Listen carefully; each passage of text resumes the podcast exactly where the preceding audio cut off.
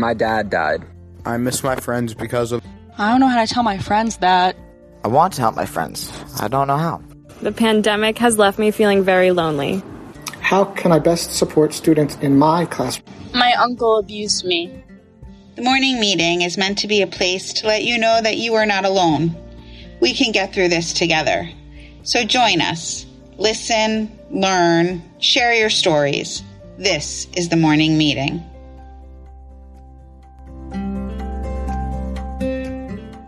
Hello, I'm Mandy Zucker, host of The Morning Meeting.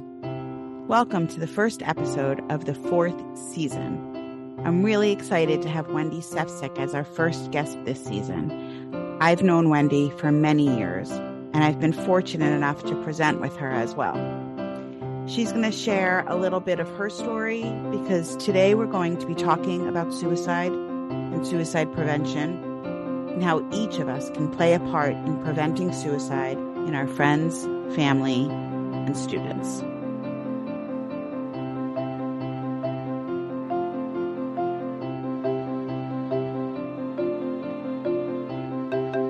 So, Wendy, it's so nice to have you on the morning meeting. I am thrilled to have you here. Oh, I'm thrilled to be here. Thank you so much for inviting me. I'm I've always been a big fan of your work, so I'm very grateful to be here today. Well, we actually got to work together recently, and I thought we had such great chemistry, and I felt like I was learning as I was talking and listening that I thought we should do this on a show. So why don't we just start with a little bit about you and who you are and what brings you to this work? Well, my name is Wendy Sefcik, and I am currently serving as chair for the New Jersey Youth Suicide Prevention Advisory Council, and I'm also chair of the New Jersey chapter of the American Foundation for Suicide Prevention. And I serve on a few boards, um, Mental Health Association of Monmouth County, and I obviously am very passionate about this work. So I have a, a lot of involvement. I'm on staff in Bergen County as their suicide prevention coordinator. And unfortunately, I got into this work because 11 years ago, I lost my 16 year old son, TJ, to suicide. And prior to that, I wasn't involved in mental health. I really didn't know anything about suicide prevention. And after losing TJ, uh, one of the ways that I coped was to try to figure out how this could have happened to my family. I just, I, I truly thought we were the only family in New Jersey, in this country, that was dealing with the loss of a child in such a horrific manner. And I was really shocked to learn that we really weren't alone as a family, that so many people struggle and that we lose so many uh, to suicide over 47,000 people every year. Many of them are youth, about 6,000 youth each year we're losing to suicide. So, as I started peeling back the layers and got more involved, I felt really uh, compelled that I had to do something. I had to make sure that we got the word out, share what had happened to us in the hopes of having other people take notice and really look into their own child's mental health. One of the things I've learned is that anybody and everyone could be at risk for suicide. Many people struggle with their mental health, and I don't share that to bring fear. We have enough of that in the world. I, I, share it because I do think there's so much that we can do. I, I wouldn't say that every suicide is preventable, but I do think there's a lot that we can do to prevent suicide and that many suicides can be prevented if we know how to support the people who are struggling and if we can understand that people may be struggling silently. Many times that's what we see with our youth. You know what I just found interesting that you said that you know, before TJ died, you really weren't involved. You didn't know much about mental health. And because I work in the field, and I'm sure now you feel like it's everywhere, right? Like everything I look at has something to do with mental health. And that's because I I work in this field. So I am, you know, hooked into different resources and my Facebook groups and I think it's everywhere, but I forget that really the average person who's not in this field their Facebook pages, their LinkedIn pages, their Instagram pages don't look like mine do. They're not inundated with information and education the way that people are that are in the field. And I wonder, I don't know if if you have come across that or if or if you have any ideas about how people can learn more who are not, you know, in this field. You know, children who are at risk but also parents. I do think there's been a lot of changes, you know, in the 11 years since I became involved. I do think there is a lot more awareness, a lot more discussion about mental health, especially in light of the pandemic. So now it's almost, you know, I always say a lot of a lot of times issues it's like a scale, right? So it's it's you know, one it's this way, then it becomes very unbalanced the other way we're not usually right in balance. And I think what's happening with mental health is there's a lot of conversation about mental health now. A lot of um, athletes are, you know, coming out and speaking. We have Olympic athletes that are talking about their own struggles with mental health. We have celebrities talking about their struggles with mental health. So I do think more people understand that it's a topic um, yeah. that a lot of people are impacted. However, I think the vast majority of people who at this time or at any time aren't themselves struggling think, well, that's, uh, you know, I'm aware of mental health, I'm aware that suicide happens, but it really doesn't pertain to me or my family. So I do think that prevails, that while more people have an understanding because there is a lot more um, opportunity to understand that and people do talk about mental health with the pandemic a lot um, mm-hmm. about the struggles. I do think that in order for people to really open their eyes to know that at any time it could impact their families and probably does. I think that's something we haven't, you know, we're, we're still not open about. People, if you really sit and think about your family tree, most people probably do have somebody that has struggled at some point, you know, in their life. And it, it's varying degrees. We know with mental health, everyone has it um, no matter what. We all have mental health, whether it's good or bad, and it typically lives on a spectrum, right? So one day your mental health might be really great, another day, maybe it's not so good. It doesn't mean that it's a diagnosis, but there's a continuum. And I say we, that just like, you know, today I feel fine, tomorrow I can have a runny nose. It doesn't mean that my physical health is bad. It just means that, you know, there is a continuum. It might mean that I have to drink tea tomorrow, or maybe it means that I have to take some cold and flu medicine or, you know, whatever it means. But all of our health, mental, physical, it's all on a continuum.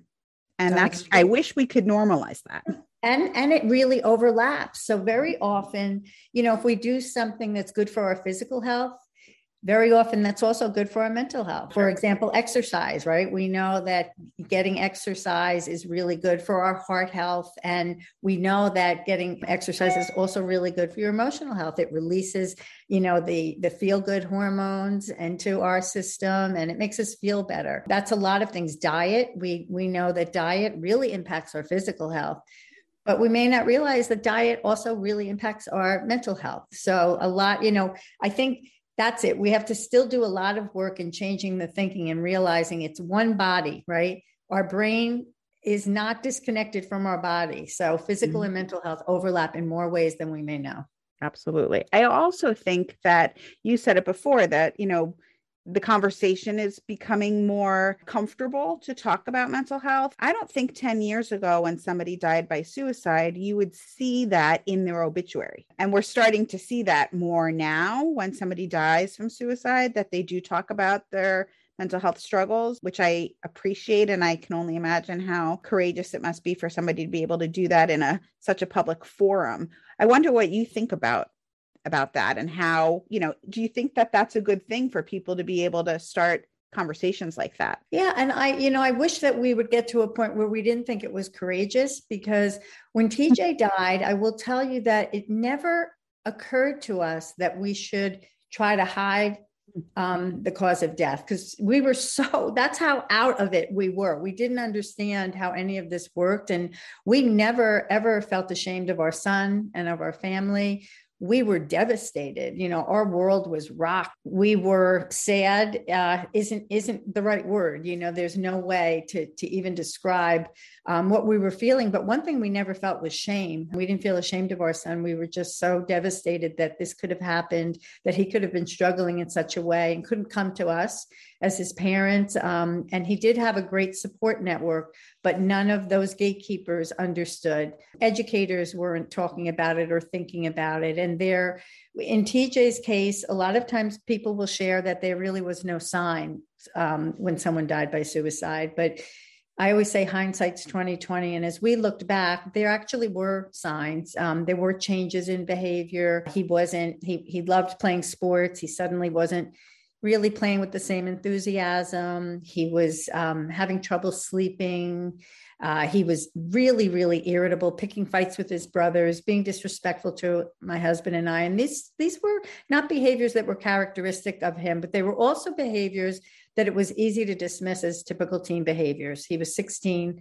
So that's one of the things, you know, we've learned is we have to kind of look at any change in behavior and know that it could be typical teen behavior, but it could be something else. But getting those conversations about um, how somebody died, it's, you know, it's, we, we do want to normalize those conversations that there is no shame um, and in fact there's a lot that you can do to help in the in the healing process if you are truthful about the cause of death and understand that it it's not about blaming or shaming anybody. It's it's about understanding and being able to talk and process those difficult emotions that come up when somebody dies by suicide.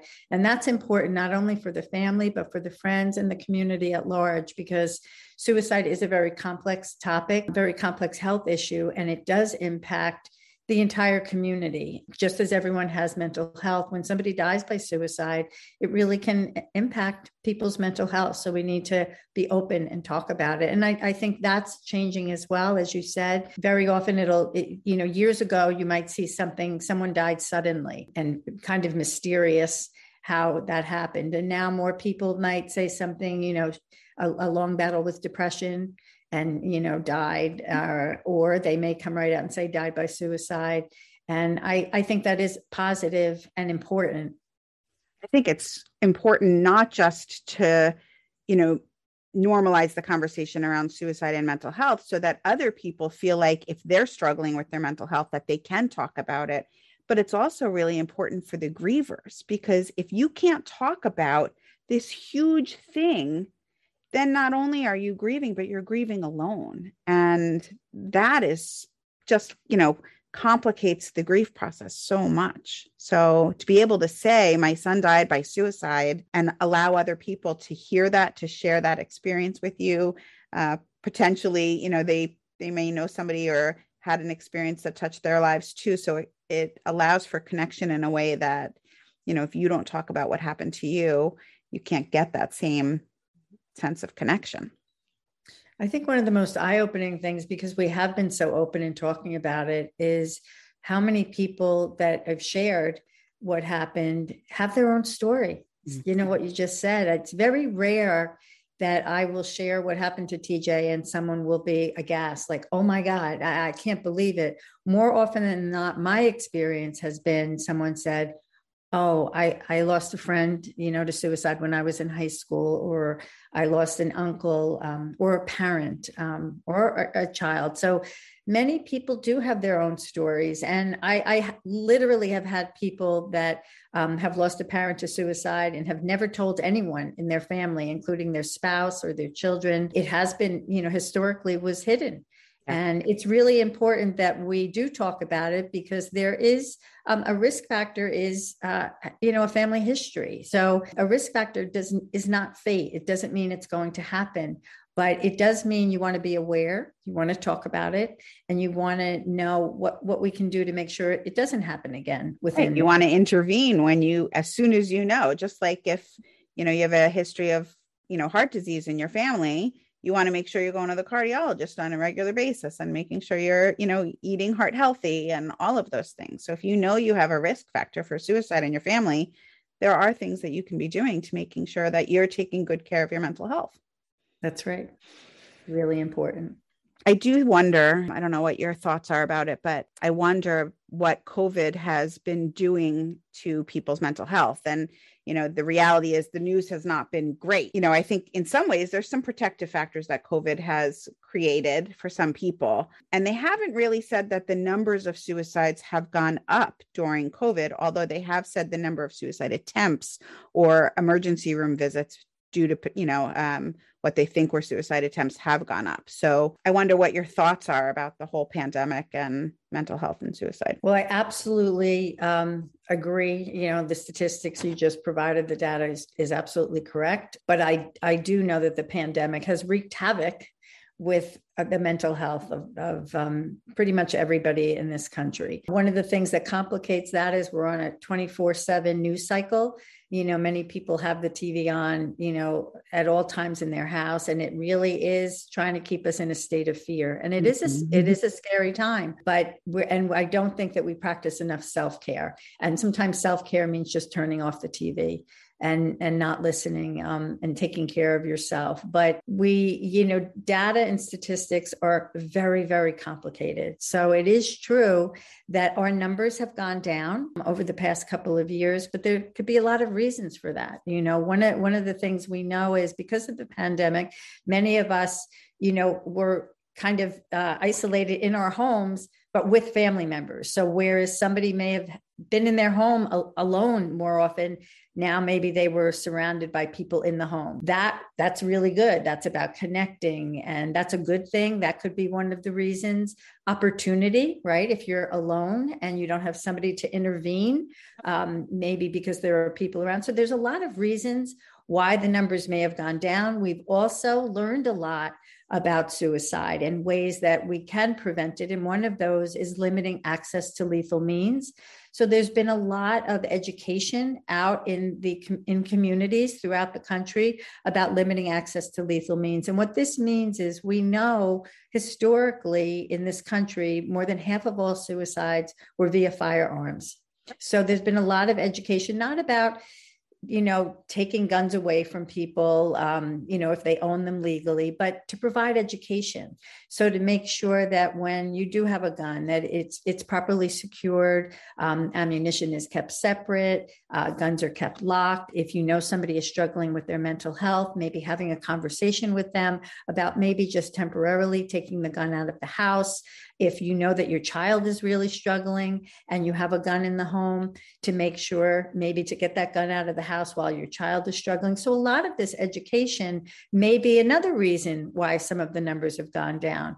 But as you said, what's very concerning is we know that the number of attempts have has increased and we know that our emergency rooms are overrun with people struggling not only with suicide attempts but with their mental health and they don't know where else to go. So it's very very problematic. We also know that while the overall numbers have come down certain groups in certain populations the numbers have increased. For example one one such group historically um, our number of suicide in the African American community has been lower, and now we know that we we're seeing a rise in suicide deaths in our African American um, youth. So we have to f- figure that out. Why why is that happening? What's going on? And there's there's a lot of work in that area to see why it's going down for some groups and why the numbers are going up for others. Interesting. You would think, you know, again with the pandemic that you know people are although i guess right now like as the pandemic is sort of for some of us it might not feel that way but for some people it might feel like we're getting back to some sense of a normal. So you might be home and there might be more people that are leaving the home again bringing you you know more isolation again that so we, we may see a, a shift in those numbers. I don't know if that's yeah uh, and that's that's why we we're not you know we have to we can't look at the numbers in a vacuum so yeah. we know the numbers went down for this year but so much else changed also yep. so we we really need to kind of almost wait and see what's happening yeah. in the next couple of years but mm-hmm. it's it's always important to look at data and statistics but i always say we always need to remember that behind these numbers and this data are people like and and for me um, as the mother who lost her child to suicide i can tell you that the only number that matters is one.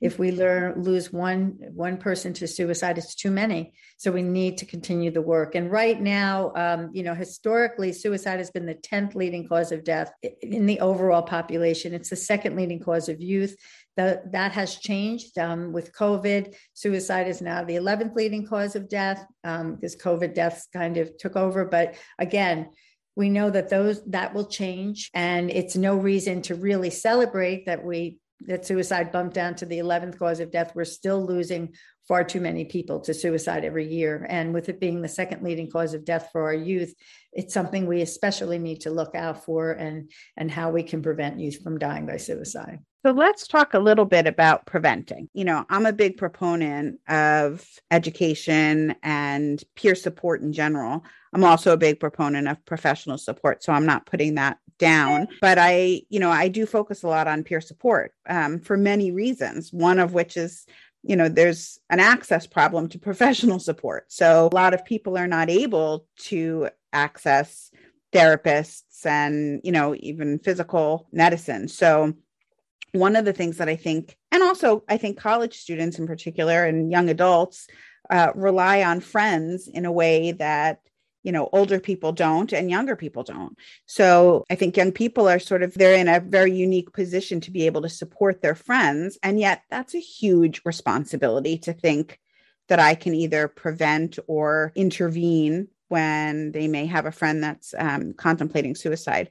What are your thoughts about peer support and how friends and peers can support one another when they may be contemplating suicide? Well see this is why you you're the the owner of the podcast because you really you get right to the important the, the most important topics this really is what's so important in, in, suicide prevention is what we know right what the research has shown is it, it's not brain surgery Mm-hmm. right? It's about connections. It's about talking about it. It's about having conversations. And we can do so much in prevention by just educating gatekeepers and with our youth, educating our youth on how to have conversations and just talk about these topics because it's almost like, and the best way I think I can describe it is releasing a pressure release valve. You're really, really struggling and you feel you can't talk to anybody about it because no one else could know what you feel. And then a friend says, Hey, you know, I've noticed just something seems to be up. Like, you know, you, you haven't really been wanting to go out. Um, you haven't been coming to practice. You seem tired all the time. I, I care about you. Like, is there something you want to talk about? That to somebody who's struggling, just that reach out really goes so much farther than something's wrong with you. You have a problem. Let me drive you to a therapist, sit in that office for an hour. Um, and again, as you said, there is definitely a, an important space for mental health professionals. I'm not dismissing that. However, there's so much, I'm a big proponent of upstream work. And that's upstream work. If our kids are educated from the earliest stages that you feel what you feel, and it's okay to not be okay, but there are supports all around you, including your friends, and you can have these conversations, that is really going to make a big difference. What we need to do is we need to make sure that our kids are equipped with knowing what the resources are, knowing that when it's a mental health issue, um, maybe it's just a bad day and then you can navigate it with your friend but maybe it's something more and we need our kids to understand when they need to reach out to that trusted adult and hand it off but it's important that our kids know to at least initiate those conversations and to know that if their friend confides in them about something and a struggle that sometimes it's not okay to keep a confidence, right? We all know to be a good friend, it means being able to keep a secret, knowing that you have that trust However, when it comes to a life or death situation, like somebody contemplating suicide, that's too big a weight for anyone to handle. That's when we need to get the professionals involved. That's when we need to make sure that our kids feel comfortable with reaching out to their trusted adults. And it doesn't have to be a parent, right? As parents, we want to be our kids' trusted adult, but we know, especially with teens, it doesn't, it very often doesn't work that way, right? It's part of the developmental process. They're pulling away from us. So maybe their trusted adult is a coach or a favorite music teacher. It may even be you know the custodian at the school who's just always seems to be available and there for them. A lot of times our kids want to protect us they don't want to burden us with something that's going on with their lives but we need to make sure that they're aware of all these other avenues that they can go to for support. Um, but we absolutely need to do more and better educating our youth about taking care of their mental health and how to support their friends. Think of it again back to that, you know, I have a cold analogy. Some people might need a little soup one day And as friends, we can bring them some soup. Um, you know, if they're just like, I'm just not feeling good today, I'm just, you know, um, I had a breakup, I didn't make the team, I didn't get into the college that I wanted to, I, whatever it is, I'm just kind of feeling down. Um, that's what friends are for. Bring them the soup. Tell me about what you're going through. That sounds really rough. And we can do that. If it's more than soup, right? Um, they're really struggling. That cough sounds terrible. They can't breathe you're going to say, We're going to the doctor, right? And if they're saying things that are more concerning than I'm just a little down today, and you've noticed a pattern or have other additional concerns about them, that's when you're going to jump in and say, This is beyond something that I'm able to do as a friend, but I'm going to make sure that I get you the support that you need. You might not like what I'm going to do, but because I'm your friend, I'm going to make sure that you're safe. And that may mean a whole host of things telling a trusted adult, taking them to the emergency room if you feel like they need to do that. You know, there's a whole bunch of things that you might consider doing. Yep. There's a, like there's also a, um there are resources. There's the for kids we have or, or, for anybody really we have a crisis text line. Yeah. Mm-hmm. Um, so 24 hours a day, seven days a week. You can text help or talk anything you want to 741 741, and you will be connected with a trained um, listener who can help you navigate that difficult situation. So you can call that, you can text that for yourself or you can text if you're trying to help a friend and you just don't know what the words are or what you should do or how to navigate it. You can um, also call the suicide prevention helpline at 800 273 TALK 8255 um, and have a conversation. And that number will be converting, hopefully by July 2022, to a three digit 988 number, which is much easier to remember uh, a favorite resource for kids that we are very very blessed to have here in New Jersey and I I'm always disturbed by how few kids know about it. Um, even I find educators that aren't aware of it is second floor youth helpline. The second floor youth helpline doesn't have to, uh, you don't have to access it because you're in crisis. You can, but it could just be that you're, you know, you, you had a fight with your friends or you had a fight with your parents. Maybe you're feeling overwhelmed with school and you just want to connect with somebody who's objective um, and that you can kind of just vent to. And you yeah. can reach them either by text or by calling again 24 hours a day, seven days a week at 888 222 2228. So we have a lot of really good resources that people can access. And of course, there's many, many more than that, but those, you know, in the immediate are available 24 hours a day, seven days a week. I actually I was doing a little research looking for additional supports um, and you know some new and innovative ways that people can make sure that they are getting support. I found an app i don't know if you're familiar with it it's called i'm not okay. Yeah i love it. Um, yeah. i downloaded it on my phone and i gave it to people that i care about and asked them to download it as well.